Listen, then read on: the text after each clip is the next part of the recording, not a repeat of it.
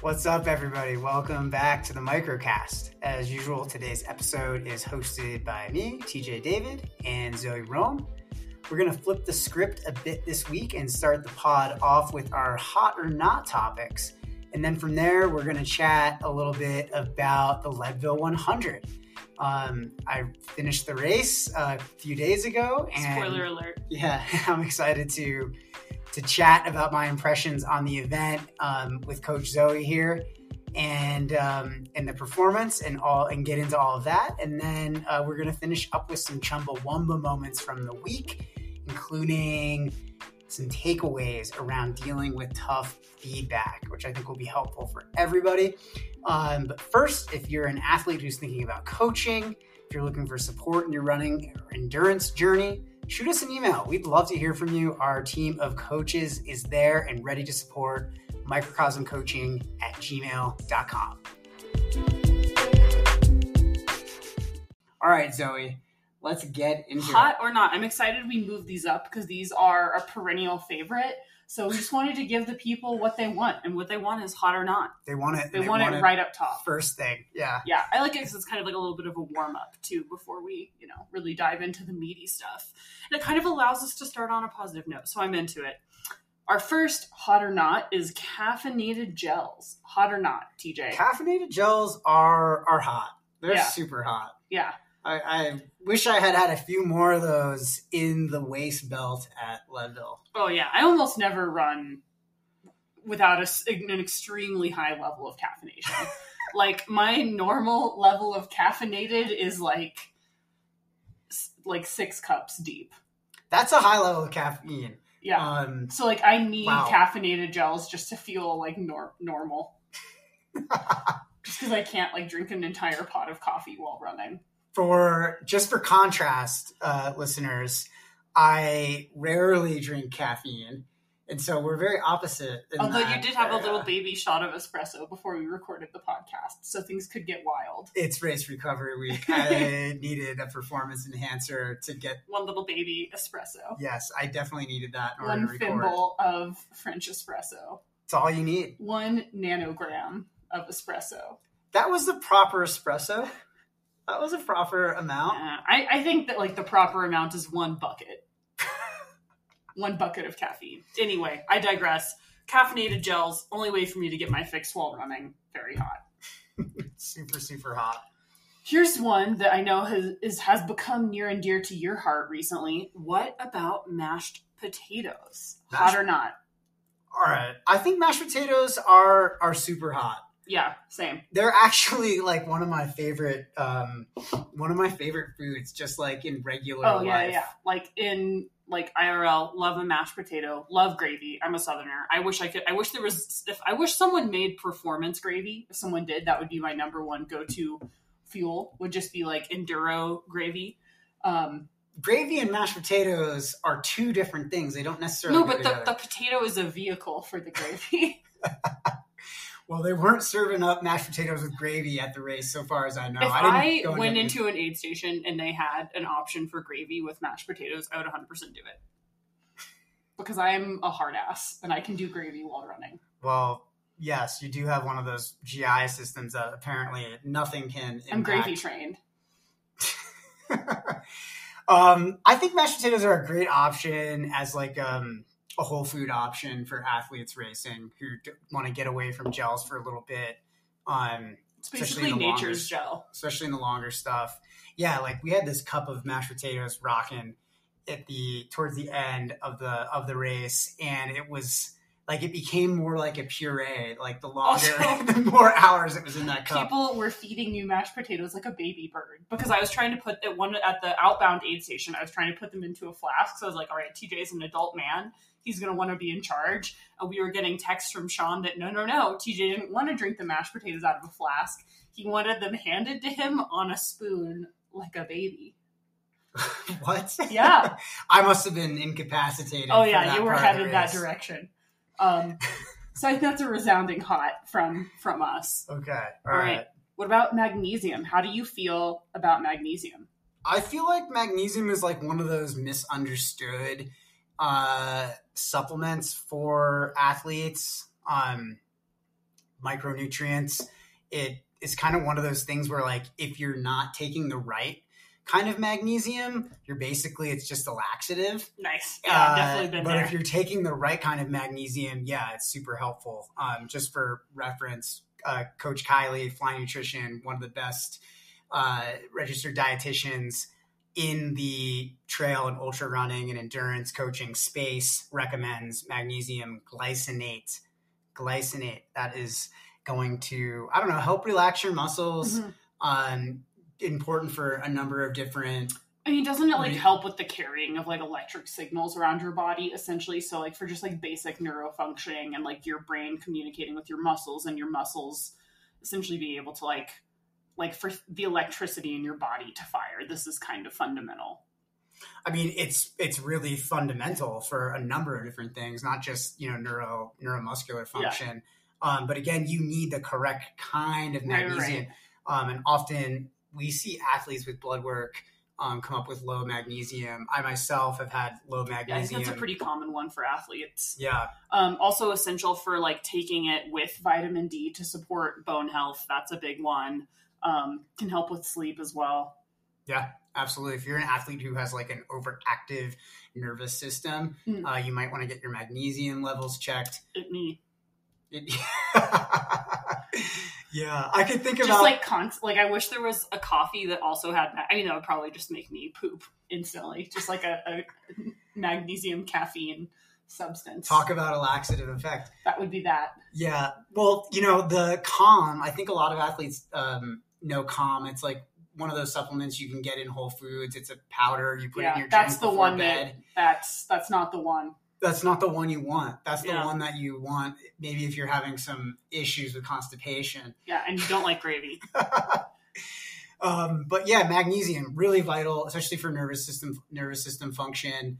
I would recommend getting that checked out if you're just one of those athletes who feels kind of chronically stressed or a little bit more fight or flight. Yeah, I feel that's generally when we recommend athletes do a blood panel, that's just one, across the board. If you have any sort of let's take a sort of broad scope and look at what potentially underlying deficiencies or imbalances there might be, I always recommend whether or not you even register yourself as feeling stressed or having issues with under recovery. I think that magnesium, if you're getting a blood test, that's one to get. Totally. Yeah, absolutely. Little related / unrelated. What about hot tubs? Are you feeling hot or are you feeling cold? We hot tubbed earlier today. Yeah. I'm very pro hot tub. Me too. Team hot tub all the way. Yeah. I think they're awesome. I wish I spent more time in a hot tub. I would refer athletes back to our previous podcast, talked a little bit about training for Leadville. I talked about a hot water immersion protocol that I was using. And, you can definitely use a hot tub in the same way. I think it's great for, building red blood cell, blood plasma levels, and just preparing yourself for the heat. Also great for just a little R&R. But time travel? Yeah. If you are one of those athletes who gets in the hot tub every day though, and then that's what I have to say. I want your life. I am jealous of you. Up until the point where I want to see your blood work. I want to know how you do it. Hold on, Zoe. Up until the point where it's productive, this is still a training stress. And if you're having trouble recovering, if you are feeling lethargic or you don't have as much pop on your workouts, long runs, I would taper back on the hot tub a little bit. Honestly, my life goal is to hot tub so much that it becomes a training stress. That to me is that's an epic level of hot tub. I think the fact that you don't hot bath or hot tub could impact your upcoming race. So you might want to think about implementing that. I bet it's, but we're too far out now to, I also don't just have time during the workday to take a hot bath. I'm always cramming my run in between meetings. So unless I'm going to tune into a meeting topless, it's going to have to be a little more judicious about my bathtub time. Just saying, sometimes we need to get those extra 1% of adaptations in order to have that performance we're looking for. All right, international racing. Hot or not? Kind of hot. Let's see. I feel in the past year, I've raced in Switzerland, France for MCC, Mexico, and Argentina. All of them were great, but also international racing is so quirky and it requires so much planning and like getting, you know, like, especially if you want to be crewed, like the logistical challenges are significantly higher.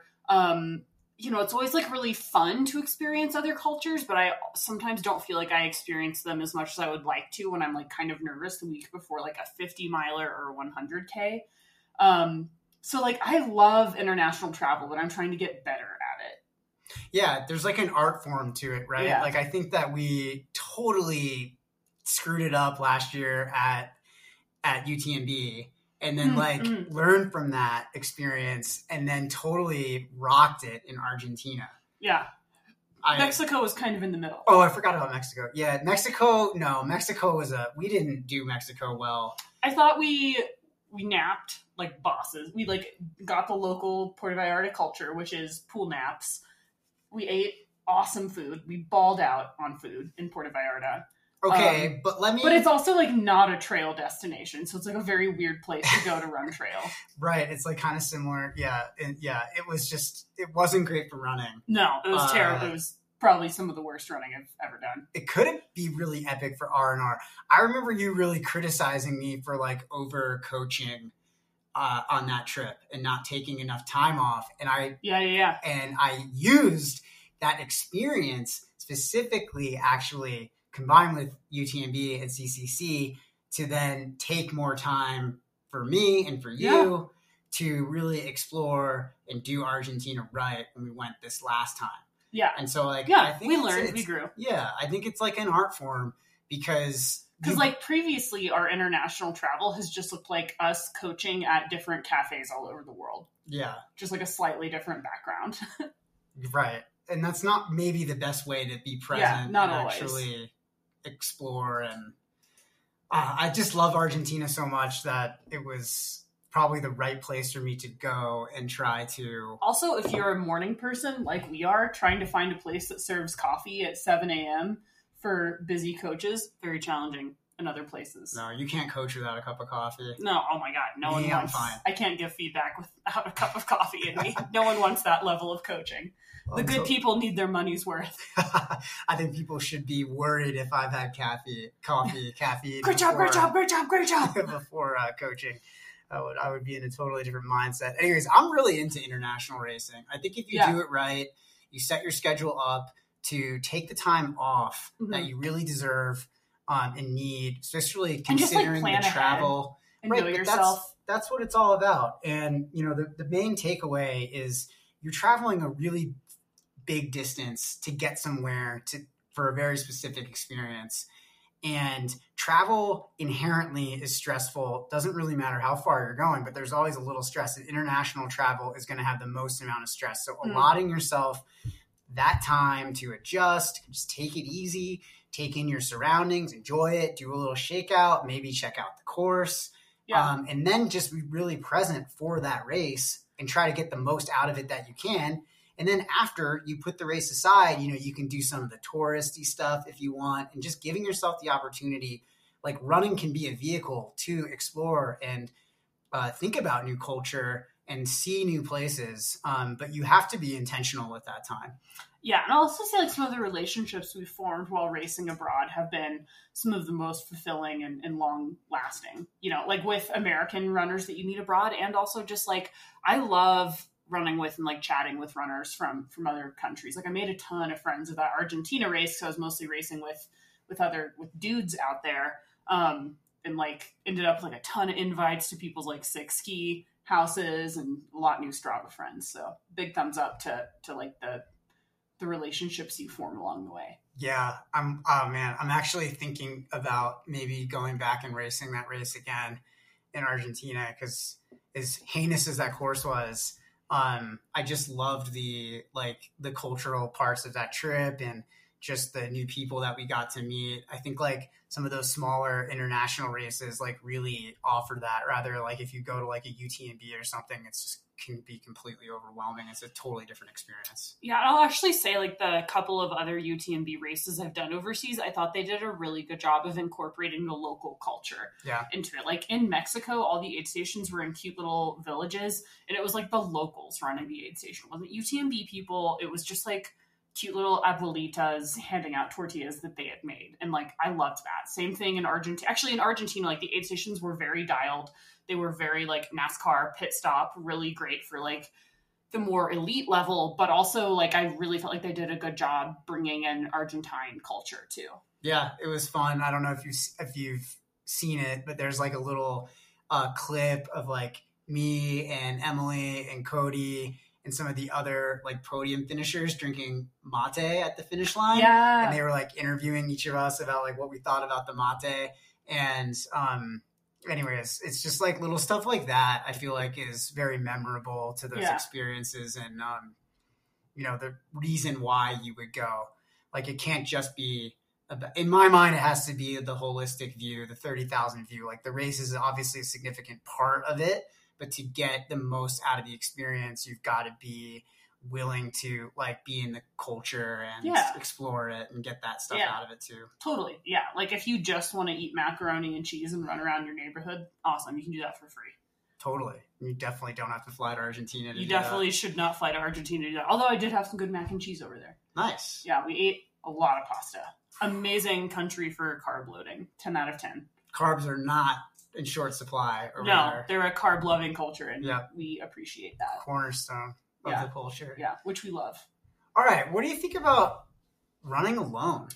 I mean, is it hot or is it hot? I mean, you know, I like it. Again, like the majority of research, I feel like you just have to be flexible here, right? And I'm thinking like from my own experience, I pretty much always prefer to run with Kylie. Shout out to my Seadale BFF / Microcosm co-coach. And I definitely like really benefit from like having a friend to push me on the good days, or like when I'm having a bad day, it's great to have a friend that like kind of helps me put things in perspective. Like we both ran the day after you finished Leadville, after we had been up pretty, like we, you know, had been on our feet till 3 a.m. that day. And we were both like, man, I feel kind of crappy. And like, it was really helpful to have someone else be like, yes, like this, what you are feeling is valid. I also feel crappy. This is normal. But I also think like, you know, for a lot, like there are some types of runners that can become too dependent on other folks. So I think it's like about having that flexibility and like being able to harness the power of running with other people when you need that push and when you need that pull. But also being able to make sure that your underlying motivation comes from within and comes from yourself. I mean, you have to be a lone wolf and like never go to group runs. But if you feel like you are only motivated to run when it's with other people, that's a challenge. Yeah, totally.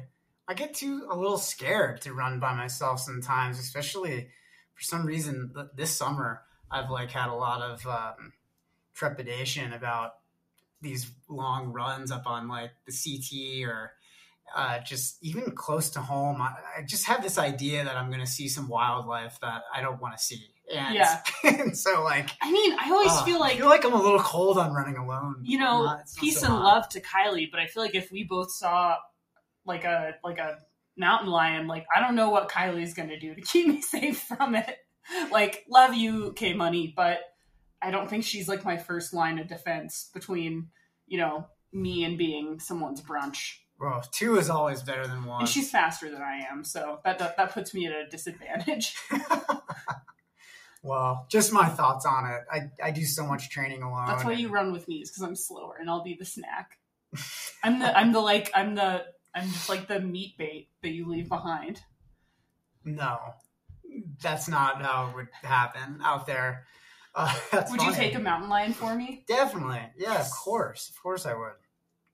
Hopefully I won't see one. I never have, and I don't want to. Yeah. I don't really feel that afraid of wildlife just because, like, statistically being hurt by them is so uncommon. Like, the only thing that actually does make me uncomfortable is just men. Men are way scarier than mountain lions and bears, and Thankfully, I tend to be faster than most men out in the backcountry. It's like running in like cities and stuff that makes me a bit uncomfortable just because I've had experiences where like people have tried to like grab me or talk to me, and that stuff's pretty scary for a lady.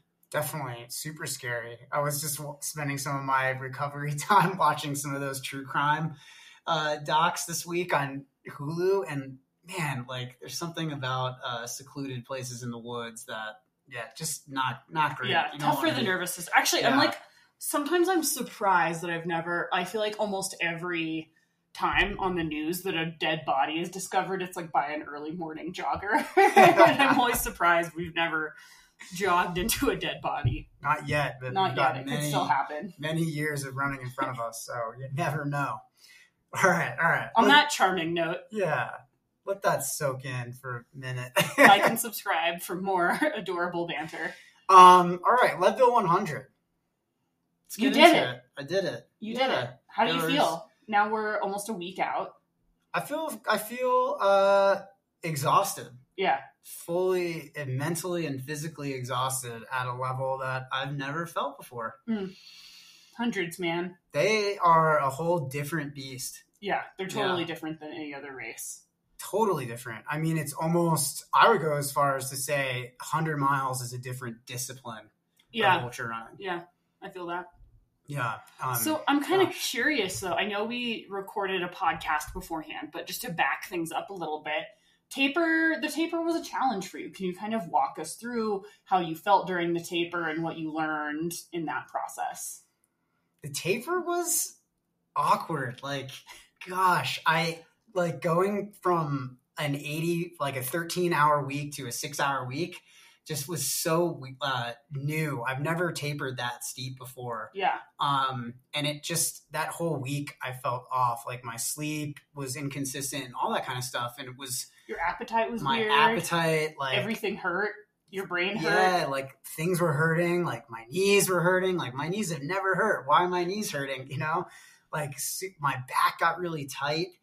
And it was just like all this stuff was happening. I was like, okay, this is a great time to try to just like, one, like I'm going to externalize this stuff with you, with my coach, because I need that like reminder from people around me, like this is normal, like you, like this is a shock to your system, but you're going to be all right. You know, all that kind of stuff that I was telling myself, like it felt really severe. And so I was like, I need a little more support.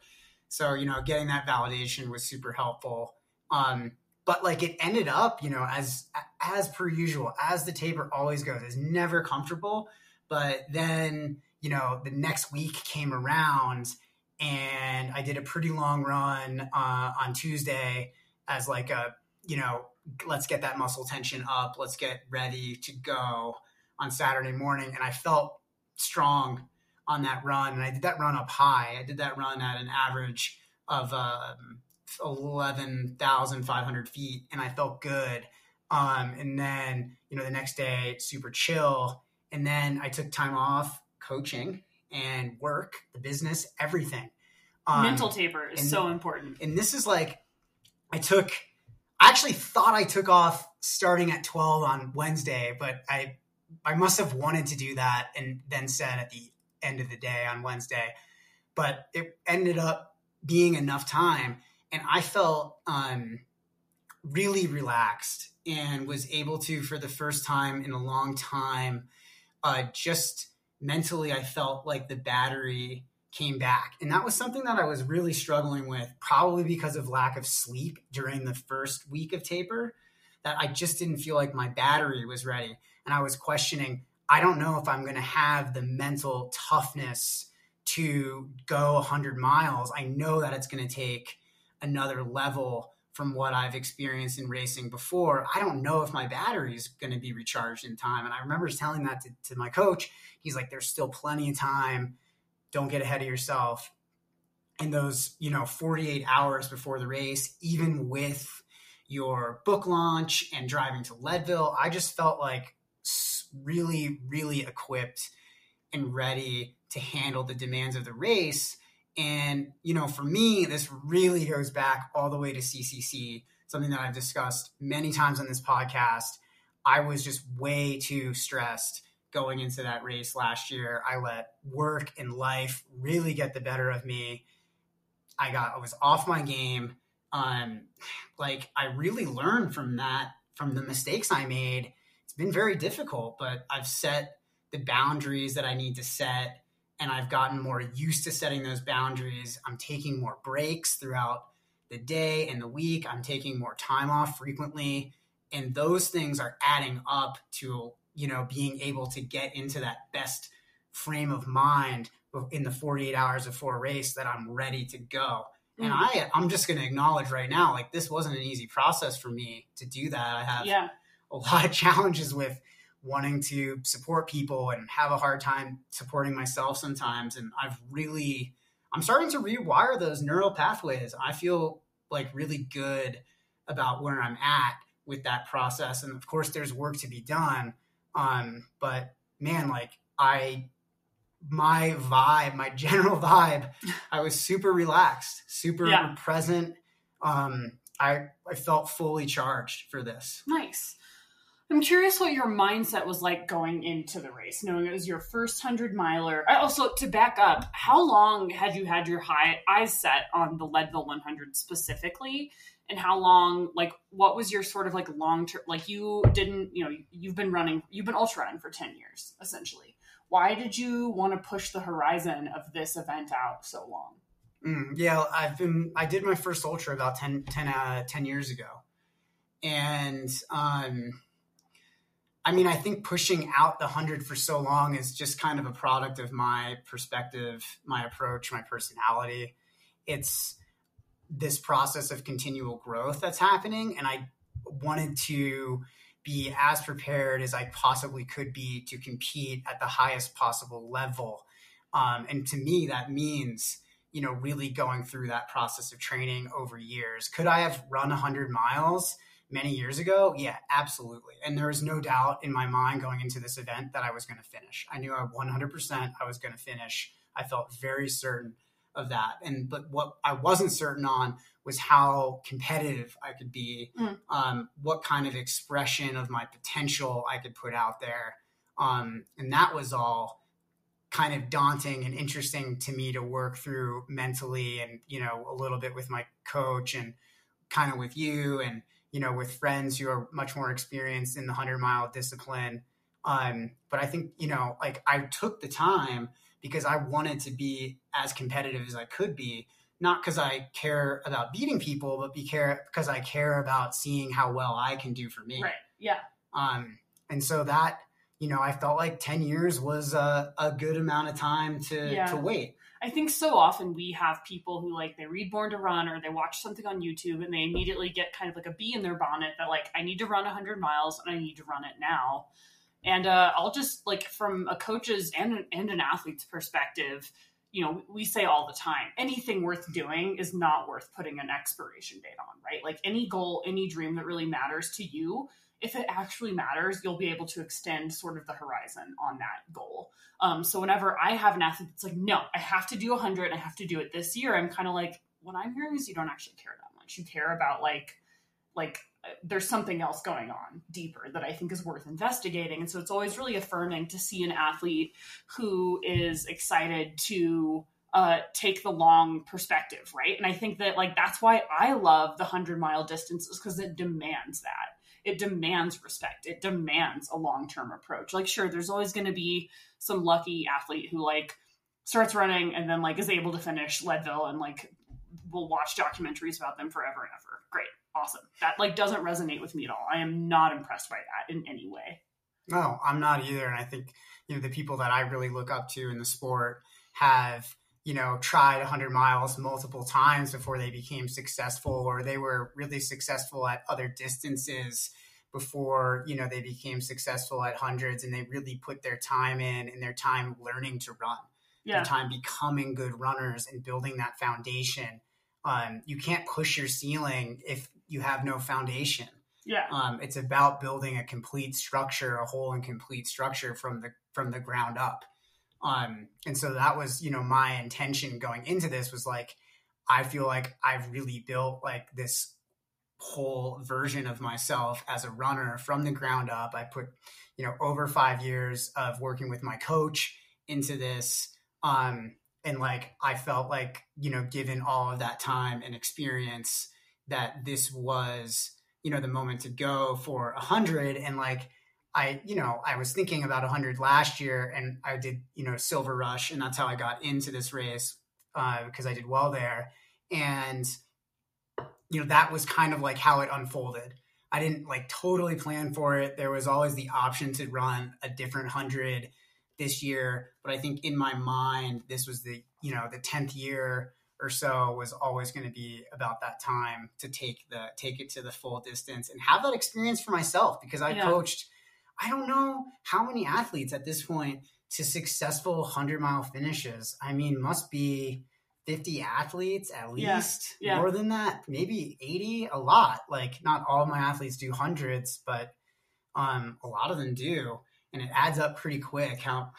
Also, and I know we say this all the time, but it is totally great if you don't want to run 100 miles. Like, I don't think it's the coolest thing in running ever. I've been watching the track and field world champs all week, and it's making me want to get into the 1500 meter, which I'll be comically slow at. But like, whatever is sick to you is sick. Like, don't do something because it's what's like big on YouTube or Instagram or whatever, TikTok, the kids are watching these days. The only reason worth doing something, because hundreds are objectively silly and like they're really hard on your brain and body. Only do that if it speaks to you. If it doesn't speak to you, fuck yeah, dude, we've got tons of other stuff you can do, you know? Yeah. Like a VK, super sick. 10K, super duper sick. Marathon, incredibly sick. 50 miles, just as sick. Like, I think that like we're always here to dismantle like this narrative that people always need to be doing the most and going the longest to matter in this sport. The only things that matter, because nothing like actually matters, because like anyone could go out and win 100 miles tomorrow and like your life is just like not going to change that much. Like, it's only worth doing because it means something to you. So like, don't do something because it means something to this sort of like cultural meta narrative about like what's cool or epic or hard ass. Do it because it's cool to you. Yeah. I mean, my life is the way that it is now because I chose to be on this endurance journey to try to discover where my greatest potential is as an endurance athlete through both skiing and running. And, you know, that's why my life is so amplified. It's not because I chose specific goals along the way. It's because I decided to be on this journey. Right. And you're just in it for the most fun and mastery or whatever value you want to put on it. That's right. And like Leadville, you know, you could just put any race in there. Leadville just happened to be the opportunity I had and checked enough boxes of like a criteria for an A race that I thought mattered, because in the end of the day, it's a long race. You need to have deeper stuff than just like, I want to complete Leadville. Like, that is not nearly enough. Yeah. You're going to DNF if that's your only why. You're not going to make it to the cutoff at Twin Lakes on the way out, like, if that's your only why. And it's tough because athletes, they get so impressed by the overall feat before they've even like started the journey of figuring out what is it that I need to do and for how long to actually complete this well. Yeah. And I mean, even thinking about JP Gilpin, who won, it took him years and years and multiple tries to win that race, you know? Like, he also like took the mastery approach with that specific event because it's meaningful to him and he likes it.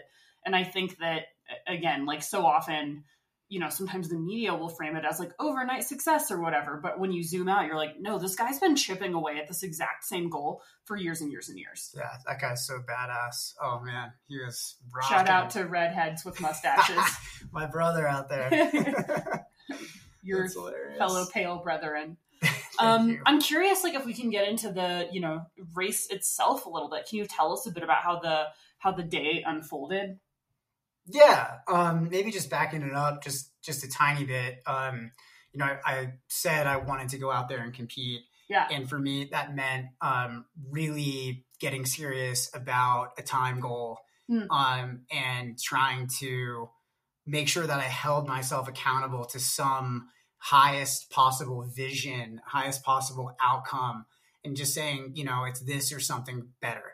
And I really like having that approach. It's something that I've been cultivating, I call it the champion's mindset. I've been cultivating it since the race in Argentina, and trying to really access that like kind of carefree freedom of racing without feeling fear of failure, without also needing to win, but wanting to challenge myself and not leave anything out there. And so, you know, my goal for the race was to run something like 17 hours and 30 or 40 minutes. Like that was my goal on paper. And I really enjoyed that because I often don't, even at Argentina, I hadn't set and held that vision quite as with as much detail. Mm. And the more detail you have in your vision. To be fair, the race in Argentina, there was no information about the course because there was not a course because it was all off trail. So it's very hard. Like at that point, when you're writing splits, it's just like fan fiction about yourself. Yeah. But you need that. You need to develop that narrative and that story. I think, you know, it can't, like I had done that for myself, and it became clear to me at mile 12 that I was going to need to throw all those numbers out the window because I had planned as if it was a race that was going to happen on trail. And that was not the reality of it. So like just a couple hours into the race, I was like, all right, this is not realistic. And so I discarded it. Because it's this or something better. And so my mentality, my growth mindset is that no matter what happens, if I don't achieve this goal, I'm going to grow, I'm going to learn, and it's for the greater good. All of this is going to contribute to my athletic success year after year after year. So it doesn't matter if I don't make 1730.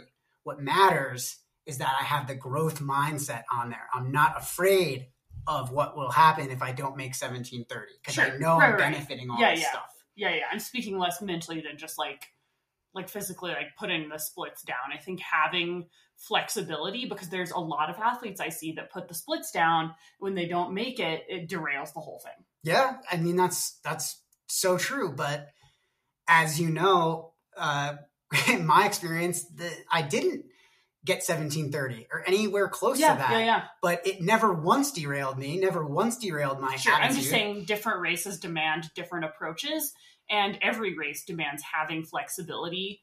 Like splits work when they hold you accountable to that standard and they give your crew a guide map. But you also have to have the discipline to release that plan as soon as it no longer benefits you.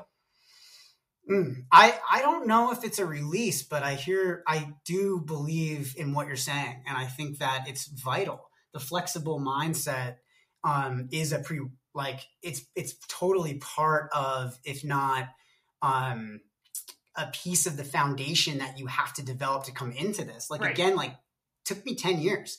A lot of people will run a race like this well before 10 years. And in that time, you know, I've had moments of extreme rigidity around goals and suffered mentally deeply as a result of that. You know, Power 4 2019, perfect example of that for me.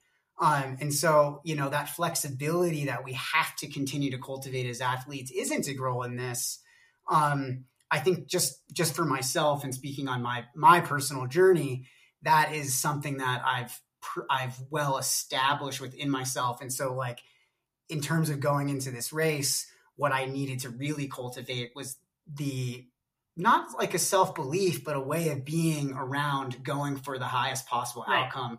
Because I've held myself back too much in races before, being a little too scared of what it might feel like to be on the edge. Yeah. And this was a race where like, you know, I got to try to ride the edge for as long as I can and could. And it was a really amazing experience for me as a result of that. And I look forward to continuing in whatever events I choose to do in the future, whether they're hundreds or stuff like Silverton Alpine Marathons or something in between like Argentina.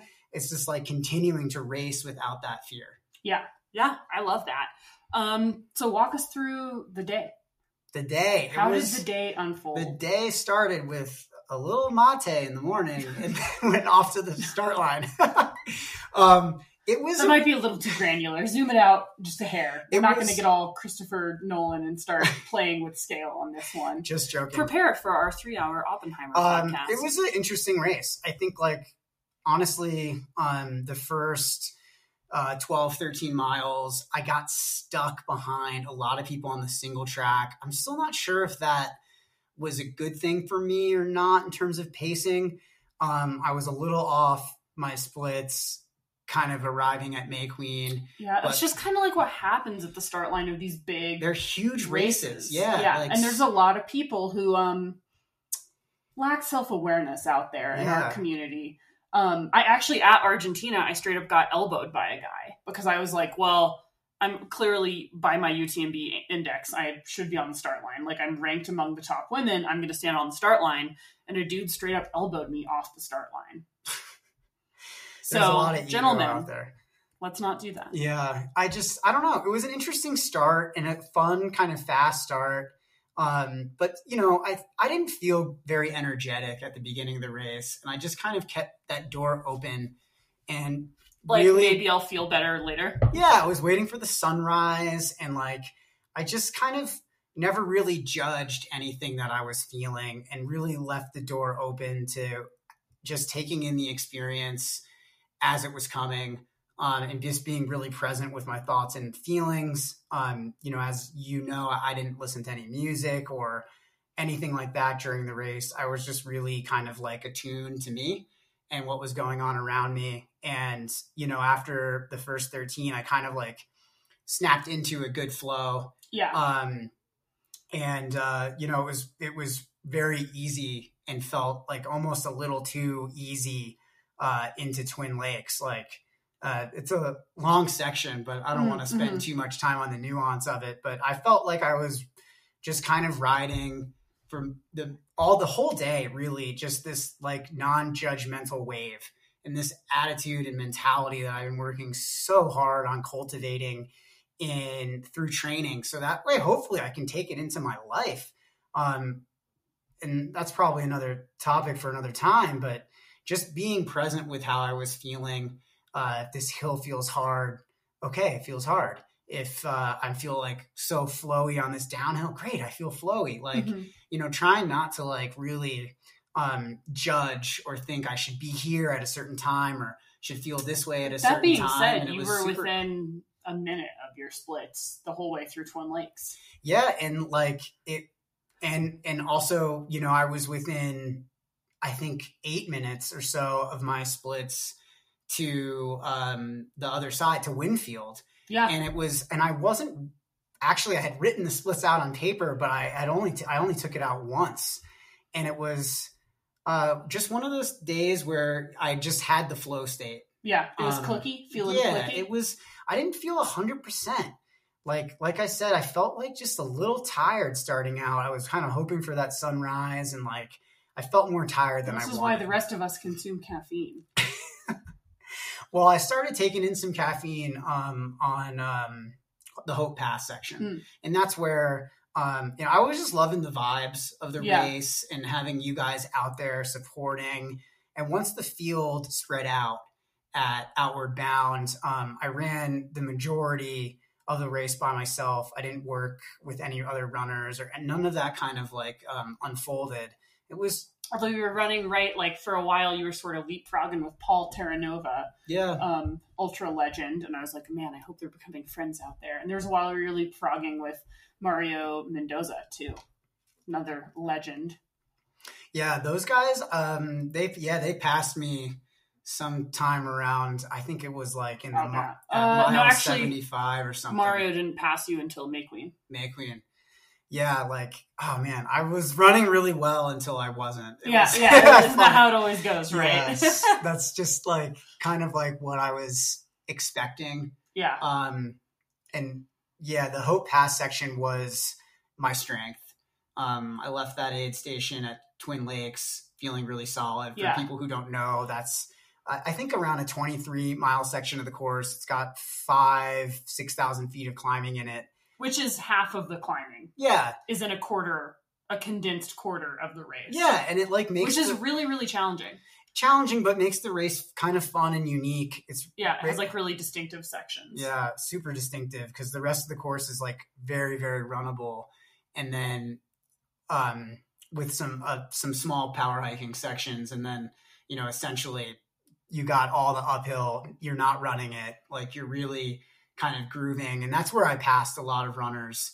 Was on that first uphill, and it was very natural because the obvious, people who know me, I race a lot of mountain races, and that's kind of my strength. And the flatter, more runnable stuff is not. Because you were racing you were racing guy, like one of the guys that like you were racing a 2:10 marathoner.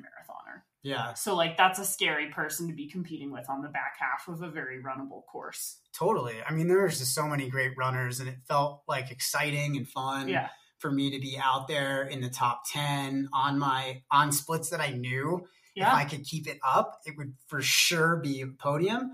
And I just kept that vision of the highest possible outcome in the back of my mind, and was just like non-judgmentally running out there. And that section, there's a flat kind of grindy section at the bottom before Winfield. And that gassed me. It was just hot as shit. And it was a really hot day. Water. And it wasn't supposed to be nearly that hot. Yeah. That was where I felt like deep fatigue for the first time, right at mile 50. And then I took a little time at the aid station to just get prepared for the climb back up and over to go back to Twin Lakes, and pop some ketones, had a little extra water. And I knew I was like kind of in the mix still, and there was a lot of race left. And so I kind of was excited, and I went down to the river and got super wet just to make sure that, evaporative cooling was happening, and I was going to stay as cool as possible over this next long section. And I ran PRs all over that section. Nice. It was super awesome. I've just felt so good. And then there's the out and back happening. So there's a lot of traffic, but there's a lot of positive support. Yeah. And so like, it's super cool to just be able to give that support back to people. After a while, it actually felt, I hate to say it, but it felt a little mentally fatiguing to have to tell hundreds of runners they're doing a great job. Yeah. I was pretty crowded in that section. Super crowded. And once it really got steep, I was just trying to really be conservative with my energy, knowing that like anything that you say, your body position, everything it can take energy away. Yeah. And so I was give energy, right? Like depending. And like, I was just trying to be supportive, but also like really go deep inside and not overextend myself on that climb. Like a lot of people were like, you are within 2 minutes of fifth place. He doesn't look good. And I'm like, oh, we still have a lot of race left. Yeah. Like don't, this is not the time to try to like push. This is where you could lose the race. And it was hot and stuff. And so I was like trying to soak and just maintain that body temperature. Finally, we got back up and over, and I felt pretty solid, like at that Hope Pass aid station, refueled. But the downhill was a bit of a nightmare. There was a lot of people kind of the stragglers. And that's when the carnage really, I think, of the day started to like, those were the people kind of like at the time you were coming down, those people that were just a little bit ahead, like maybe an hour or so ahead of the cutoff at Twin Lakes, which is a really aggressive cutoff. And I felt my heart just like went out because some of these people were sitting on the trail and just like, they were so supportive, and I like wanted to help them. And like, I'm just like, oh, why are you guys in this position? Like, we can all be doing better, like not be chasing cutoffs like this. Like, I just felt like, I don't know. I really disagree with Leadville's cutoffs. They assume a 20% slowdown. Like at Western States, the cutoffs are just kind of like, they aren't graded on a curve essentially. And it doesn't assume that you like, it just like is like, oh, if you make it and it's fine. But at Leadville, they assume you're going to slow down. So if you're slow going into like they just go ahead and cut people off. Because they assume, like, which doesn't make sense, because like we've all done hundreds where you feel like crap at mile 40 and you can feel awesome at mile 60. You can definitely speed up, and it makes no sense to me why Leadville has such aggressive cutoffs in the most intense and demanding section of their race. Like there was a 43% finish rate this year. 43%. You know, it was super hot. It was way hotter than it normally is. And I just fundamentally disagree with how they do cutoffs. Well, it's a lot. I mean, I was definitely thinking about it, you know, in my mind as I was going down and trying to, you know, not overdo it on the down, but like stay consistent. And I knew I was probably falling behind on my splits at that point. And like, I just didn't care about that. You know, like I knew I was close enough. Like it didn't, you know, the specifics didn't matter. And like, you know, you're not like, it's hard to be right on it the whole time. There's just too many factors at play that like, again, the flexible mindset, you know, that's just something that just comes so naturally for me at this point in racing. And it's just like, all right, you're just kind of like going and you're going to get there. And when I got in, that's, you know, the aid station there. And clearly like everybody had gone through that could, and then the people who couldn't were cut off. You came into Twin Lakes maybe like 20, 30 minutes after the cutoff, like after the cutoff going the other direction. Right. Yeah. That was so fun, man. There were so many vibes like going on. Yeah, it was like the best tailgate ever. Like from the crew perspective, we were just chilling in Twin Lakes all day. We were drinking like hard seltzers, eating carrot chips, like hanging out, playing with, we had an inflatable unicorn, making posters, like just mad chilling for a few hours. It was awesome. I'm that is what I love most about ultra running. Yeah. I think that's where like I really was profoundly impacted by like the love and support that I was getting from you guys crewing me. And like, I really intentionally put together like the team for this. And it's, I have to like, I spend like 90% of my life, my time, like everything that I've got basically is all about supporting other people, to the point of it's probably unhealthy, you know, how much of your identity is tied up in how you see yourself as helping other people. Yeah, like something to work on. I mean, I'm a coach. Yeah. What do you expect? No, I know. It's like, just that's definitely just like a personality type. Though is the person like, and like helping and supporting other people is great, and I think a lot of folks can do that more. But there is, you know, like a person who over indexes on that as being the primary source of their self-worth. Well, I don't know if it goes that far for me, but it's definitely part of my identity. I'm just putting out into the world that it is a thing. It's a thing, yeah. Like, you know, it's the whole thing that Queer Eye is based on. Yes, yeah. If there's anything we've learned from Queer Eye, it's that a French tuck can fix any outfit, and you have to take time for yourself. Yeah, but it was interesting because I, like, in no previous race had I had that much support, had I had people taking care of me, asking, you know, how I was. It was like I got like the tables got to be flipped on me for a chance, and I'm just like, did that make you uncomfortable? No, I was awesome. Very open to the entire day and the entire experience. I applaud myself and acknowledge myself for that level of openness, because that isn't like my default mode. Yeah. My default mode is to like stop everything and problem solve and help folks. I mean, that's a reason why I'm such a successful coach, is because I put other people first, and we all know that that's not sustainable. So this was just a great chance for me to like get into that other mindset, know that like having help, having that team around you is part of a balanced life. And like, I couldn't even like the extended community that was out there cheering me on, people I don't know, you know, cheering Microcosm on. Yeah. Like, at one point, not to spoil it, but we were running together after May Queen, and we ran through a campsite, and an entire campsite full of people were like, TJ, like cheering, like 13 people were cheering so loud for you. We still have no idea who they were. If that was you, get in touch, because I'm your new biggest fan. It's just cool because like, you know, I feel I work a lot behind the scenes on Microcosm, and I'm my objective is to change the culture of trail running and this never enough mentality that is so dominant in the space. And just to know that that ripple is out there, like I am making an impact. I can be my own worst enemy and my own, you know, biggest critic, that I'm not doing enough, that taking any time for myself is weakness, and all of these things that we, you know, I have to live the stuff that I talk about with my athletes And this was a huge opportunity to do that, and a reminder of like that the work that I'm doing is making a difference.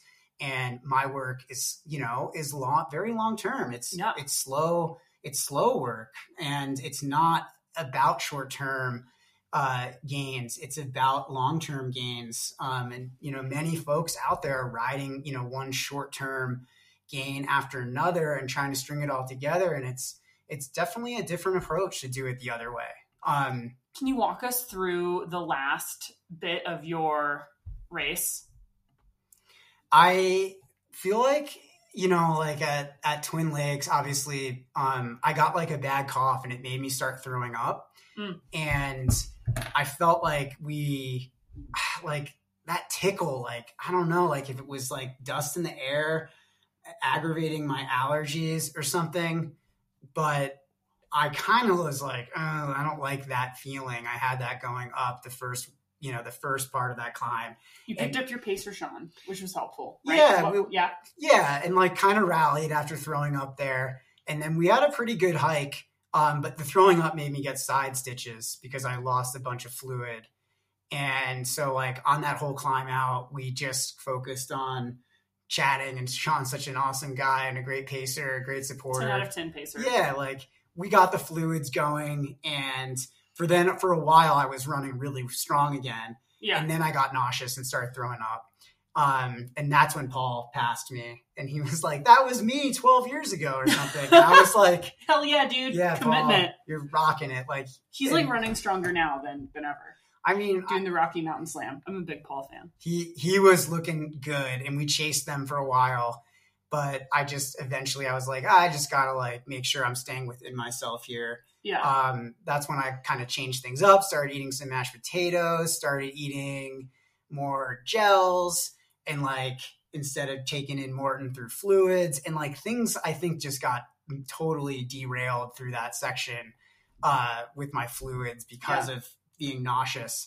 But having the side stitches, I was still trying to get in sodium because sodium always fixes my side stitches. And then of course fixed my side stitches, and I ran super well until to outbound. Yeah.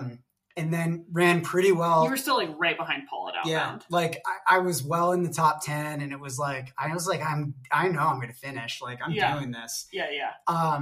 But then on power line at the very top, the power line on the descent going down, I got really nauseous again, and I could not run anymore because the feeling of dry heaving and stuff was just too predominant. Like it was just like power hike and not deal with like those feelings of dry heaving, or run and like have to throw up.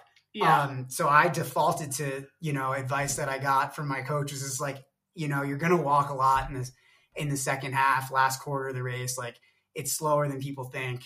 Just, you know, any forward movement is good movement. Yes. And I just was like, You picked up Ultimate Stoke Machine, John Levitt. Yeah. Friend of the pod, podcast host at For the Long Run.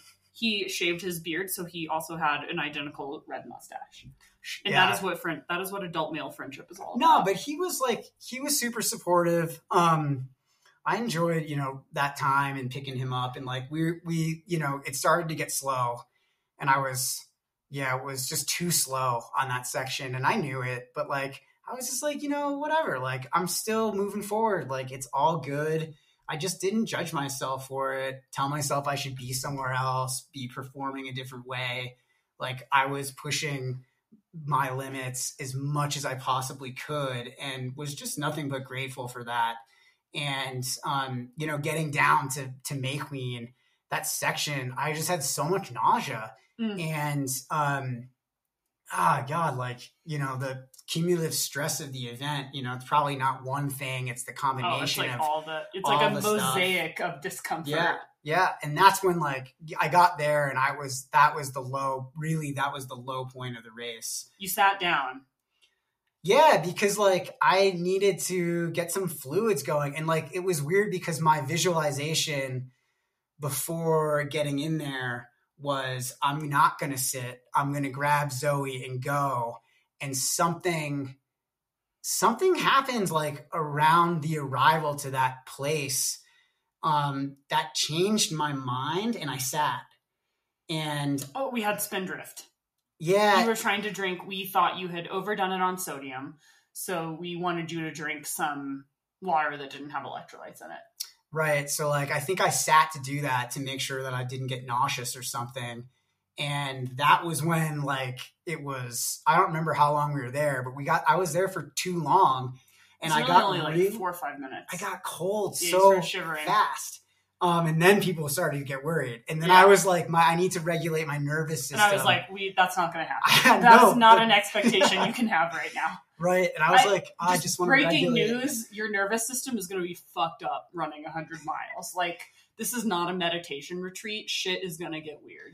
Well, you know, I appreciate that. And I think that's a very realist approach. But you know how I am. I like wanted to like take a breath. Yeah. And you know how like in Dungeons and Dragons, they have the like personality thing.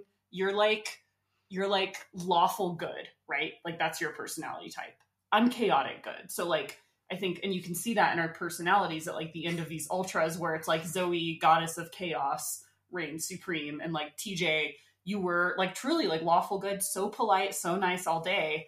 But like, I think that, yeah, it was just like, it took you a sec to accept that like, this is going to feel gnarly or it's going to feel like if it feels like you're past the point of no return for quite a while. Yeah. In your body. Like there's no feeling like it, which is like partially why we do it. Right. Well, and I think like you have the benefit of having a couple hundos under your belt. And for, you know, I PR'd my 100K by a long freaking shot in this race. And like, that was only my second 100K. And so for me, everything was brand spanking new after mile 62. And so you don't really know. Like, totally. I remember like Sean has a video of me, like, how do you feel? You're running so strong right now. You know, we're rocking like 9-minute pace, which is like, on a slight downhill. It's just like objectively not fast for me at all. And I was just like, dude, I feel so tired. Oh my God. Like, I don't know. I just feel so tired. Yeah. Or it's like when you paced me at Rio del Lago on the last section, I was like redlining. Cause I was like within a minute of the second place woman. And I was like chasing her down through mile 99, like closing on her the whole time. So epic. So proud of me still. Yeah. And I was like, oh my God, I'm running so fast. And then I went back and looked at my Strava afterwards. And I was like fully at 9-minute. Like I thought, like, I felt like I was like, if you had asked me how fast were you running, I was like 6:20 pace for sure. I'm a hero. I'm going like, And TJ very politely was like, good job. It's so funny though, because like our the way that we perceive ourselves gets so disillusioned or contorted by the day. By fatigue. That's so wild, man. Oh my God. Like just like, all right. So getting out of the chair at May Queen, I was like, I just need another minute to regulate my nervous system. And I started getting really cold and shivering and you guys like forced me out of the chair. Yep. We were like, screw that. We can regulate while we walk out of here. The most painful experience of my life. But it got better, right? Oh my God. Within a couple minutes. I really thought at that moment, like that I was like gonna like die or something. Like it was deeply screwed up, like how bad that felt. I think my eyes popped out of my head. Like, it looked bad. It didn't look good. I wish somebody had the video of that, you know? Oh, like, someone has it. We have a video of you sitting in the chair and it fully looks like your soul has left your body. You're just like sadly holding a thing of mashed potatoes. I think what was happening was my soul was re-entering my body at that point. And it was like, here you go, buddy. Here's the hard part. Yeah. Like, so we put you in a puffy and we were like, let's go. Let's just go. Yeah. Like if you want to cry, if you want to feel bad, I know, but like, if like we have that option, but you're going to have to do it while walking. You know that I was fully committed to the finish no matter what. I know, but it was just like the longer you sat there, that was going to just be harder. Yeah. And I really wanted to get to bed at a reasonable hour. It was a big motivator for me. I know you love your 9:00 bedtime. And we could have gotten that 9:30 next time. A 2:30 bedtime's also great. It wasn't terrible, honestly. But yeah, you paced me and, getting, you know, those first probably like couple hundred feet. Not pretty. It was not like I was shuffling, walking, in pain, and then we picked it up. Then we started running the downs a little bit, jogging where we could. Things started looking really good. Man, the nausea was just like, no matter what I did, I just could not run for more than like 30 seconds without wanting to throw up. And I didn't want to waste time stopping and dry heaving. So I power hiked like whatever I could as fast as I could. Yeah. Without, I mean, you were moving, like walking, you were walking really strong. It was like a 17-minute walk. It was like not bad, dude. It got us there. It got us there, but it took freaking forever. Yeah. Just non-judgmental here. It objectively took an hour longer than it should have had I been able to run and run consistently. You know, I ran as much as I could. And the thing that's so crazy about Leadville is the last, 5 miles, they're all uphill. Oh, they're every inch uphill, dude. Every inch is uphill. And it's probably a 6% grade. And it's just grindy as God, shit. Man. As your pacer, I was fuck, dude, this is not fun. This is just hard. And it's wow, the last couple miles, I think you did a great job of pushing me to run and keeping me accountable to holding my potential, whatever that looked like. Yeah. Whatever that was, and trying to still go for it. And I'm super proud of that. Part of me reflecting back is you should have just thrown up more and gone harder, David Goggins style or something. But I'm that's not me. No. I think, one of the things that's nice about having a crew, realistically, I was pushing you pretty hard to run and it wasn't working. Your brain and body were not there. So I think it's always just useful because cognitively at the end of 100, you're just not 100% there. And it's always so easy in your right mind to look back and say, why didn't I do this? Why did I do that? Why was I so slow? And you just have to realize that the mindset you're in after 100 is wildly different than how tired and effed up your brain is, when it's mile 20 or 22 plus of the day. And I don't think that I think that there's some dwelling and ruminating are just that's the enemy of good 100-mile experiences. Yeah, I agree. And so I haven't been spending much time with that, since finishing and everything. I think I've been really just focusing on recovery. Yeah. Nice. You did it. I did it. Yeah. The recovery has been wacky. I will tell you, it's cognitively, the body first 24 hours was not pretty. No, I tried to oh my gosh, give him a burrito in bed and he just couldn't sit up to eat the burrito. Mentally, I didn't have the capacity to eat a burrito. It was just too a little baby. How much you give of yourself to these races is wild. Yeah. With the focus and how much it just it gives you so much back. This was just one of the most fun experiences. I had fun from the first step to the last step. I had fun. I had a smile on my face, I think the entire day. And it was just transformational for me in that sense of just being able to have so much joy in so many different iterations of the race, and be so accepting of all of the awfulness of those last 13 miles. But also the fact that after the race, it is easy to criticize. And I haven't really been in that mindset. I've taken the time to try to really integrate this experience. And I think in the past, I've moved on from races really quickly and not gotten to take some of the important lessons with me from those races as a result, diving back into coaching and business and stuff a little too quickly. And I've really tried to be mindful of that right now, even though people are, reach out for support. And I feel I have an important role as a coach, but at the same time, integrating this experience can influence my coaching. You don't know what 100 miles feels like until you've done it. And you definitely don't know what the recovery is really like until you've gone through. And it's different for every race and every athlete. Totally. But there, I'm sure, are a lot of similarities. I think the biggest challenge for me right now is getting that mental battery back. The amount of naps that I need to nonverbal take for a day and a half. It was so hard. I was so tired. I've never been that tired. You couldn't let him drive. No, like driving to your book launch on Monday night, I thought it was unsafe. Like, I was like, I'm just too tired to be in a car. Yeah. I was like, I need to take the bus home from this. Like, honestly, I swear. Like, it I know. Wild. I was concerned. I was just like, how do like some of my athletes like want to start running 4 days after one of these things? I'm like, you guys are crazy. Not crazy. Me. Yeah. Yeah. Not you. Not me. No. Like really, really focusing on deep rest right now and not doing more than I need to do. And making sure that like, I'm not coaching people when I'm tired, like waiting till I have the energy and then doing the coaching so that that feedback is really high quality. I'm not kind of like just trying to get it in there. It's just been such a, I don't know. This is a wild experience. It's definitely going to change, my approach a little bit to coaching athletes too. So. I have a lot of takeaways.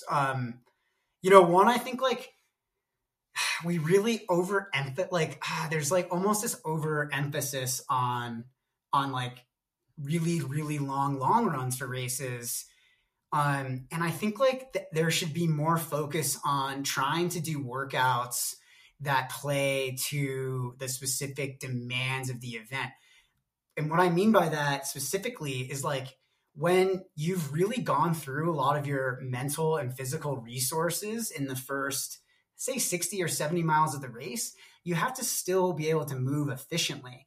And so how do you do that? Like, what does your shuffle form look like as an athlete? Like I saw my shuffle form and I'm like, that looks really inefficient.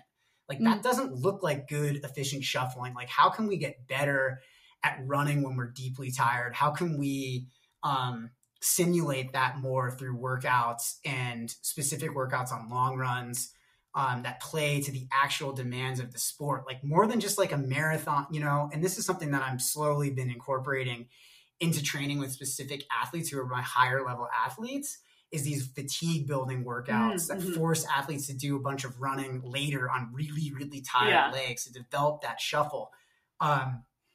Another thing is like the eccentric loading. Yeah. Like we really, really need to over prepare that even in runnable races like Leadville. I think that I mean, the muscular breakdown's just unreal. It's unreal.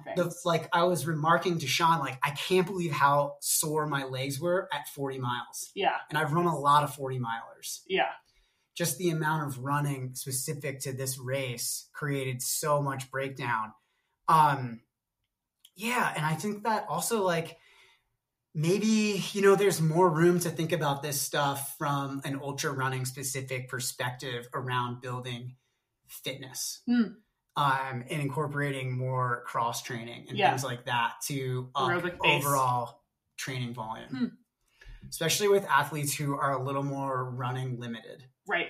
Because of experience. Yeah. I mean, Jackie, who won the women's race, her peak week was like 54 miles.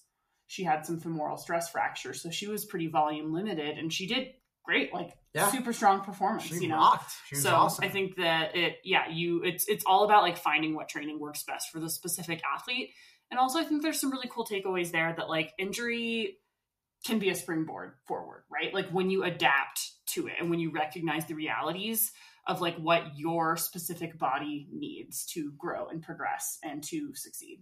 And that's just another reason why you have to work with a coach for years and years. Yeah. You have to develop that relationship with yourself. Totally. And with somebody else who can kind of play that checks and balances with you.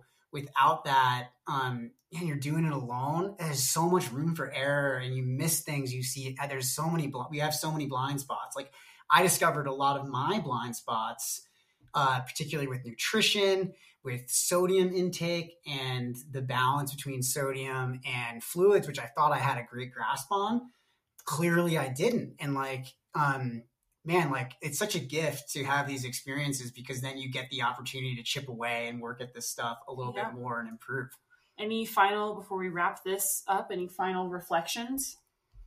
No, I feel like I've reflected on this. I'm curious, you had a big week. Let's finish up and just wrap it up with these Chumbawamba moments. Yeah. Let's talk a little bit about your book launch and a tough book review that you got. Oh, yeah. I wrote a book. It came out the day before Leadville. Wouldn't recommend doing that. We nailed it. We nailed it. We did. We really did. I think that we're a fucking awesome power couple. Like, huge props. And I think that part of being a power couple is you don't intentionally seek it out. You just like accidentally become a power couple. But yeah, you know, like part of being a public figure is your work gets disseminated far and wide, right? Like I wrote a book. A lot of people are going to read it. A lot of people are going to have opinions about it. I wouldn't even say this is an opinion because it's clearly someone who didn't read the book. I mean, they said in the review, they didn't read the book. I don't even have the review top of mind because that's not healthy or like particularly mentally safe. But yeah, I mean, some guy wrote a review that I don't want to dignify it with a response other than that if you're out in the world and you're making cool stuff that reaches a wide audience, you are going to get every possible bit of feedback possible. Yeah. You're going to get the whole spectrum of it, right? Like there's probably a lot of people who haven't read my book who said, yay, I love this. Great. But like, yeah, this one guy, oh yeah, his bit of feedback is that no one would want to get me pregnant, which is kind of comical in how divorced it is from the content of my work in any way and how it's not in conversation with my ability. I think that a big challenge of being a female writer, particularly in the world of endurance sports, is that so many people will always judge you because of who you are, what you look like, the stuff you write about, rather than even saying, hey, I actually read your book and I disagree with it, which like I would love to, especially if anyone on the team has that feedback, baby, give it to me. I want that. I want to have these hard conversations. I want to grow. I want to progress. But I'm also at a place where I am no longer accepting of or listening to any feedback that is stupid. Yeah. And this was some stupid feedback. So if you read the book, please write a review that's actually helpful. Show that it's still meaningful to engage with the things people put out in the world. It's super helpful for writers, and I appreciate you. Yeah, it's just, I guess as a partner, it's just upsetting to see you still receiving feedback like that. And every day, single day. It just never goes away because you are such a public figure. And because I'm a woman taking up space and saying things and writing things and trying to, critique the status quo. And people don't like that. And so they consider it an attack on their, personal philosophy, their ideology, their way of being, and they don't know how to handle other people's perspectives. And I think, when you lash out like that, it's a strong indication that you have nothing interesting to say. Yeah, but like deeper, that there's deeper stuff going on there and their inner world is disrupted. And that's, a point of tension and friction. And I think for them, and it's just an opportunity for us to say, you know what, like, hey, we are making a difference. Because like when you frustrate people like that, your stuff is working. Yeah. And if you feedback giver are listening, betterhelp.com, super great. Use my discount code Zoe69 for a 0% discount at checkout. You're welcome. All right. Well, I love the spirit of helping I sensed there, yes. Zoe. Thank you. All right. Well, in other news, at mile, I don't know, was it 98? I have no idea. 99? Time. I think it was mile 93, but I have no idea. Zoe proposed to me. I did. And shout out to everyone who listened to 1 hour and 20 minutes of this podcast for getting the juicy bits at the very end. They may never hear this. We wanted to bury the lead so deep. So deep. But I said yes, obviously. Yes. So we're engaged now. Very excited. Yeah. Pro tip, propose to your partner when they literally can't run away. Or say no, because they're so tired. You can just drop their ass. I wasn't dropping anybody at that point. Right, but if you had said no, I could have just like zoomed off to the finish to have a beer. You could have been waiting there for me with a celebratory beer. Also true, yeah. We would have been waiting a long time. Yeah, it would have taken a sec. But, I figure, I think that, we spend so much time just essentially like shuffling through the woods and talking together. It felt like a really meaningful place to ask that meaningful question. We talked about this in our last Leadville episode, but before we were dating, you paced me at Leadville from Winfield to Twin Lakes. And it was kind of like a watershed moment in our relationship as friends. And I thought that for the next stage in our relationship, like, why not start it going 1750 pace into Leadville at 2 a.m.? Very process oriented. Exactly. No, it's perfect. It was an adult conversation had by two consenting individuals walking in the woods at midnight. Don't underplay how romantic and amazing it was romantic. For I'm our really relationship yeah. in our world. I crushed it. You did. It was awesome. Like and subscribe for more relationship tips. All right, guys, thanks so much. If you've got any feedback, positive or negative or in between, we don't care. Use our discount code Microcosm Coaching 69. And if you want support in your running journey, endurance journey, visit us on the web, microcosm-coaching.com. Contact us at microcosmcoaching@gmail.com. See you.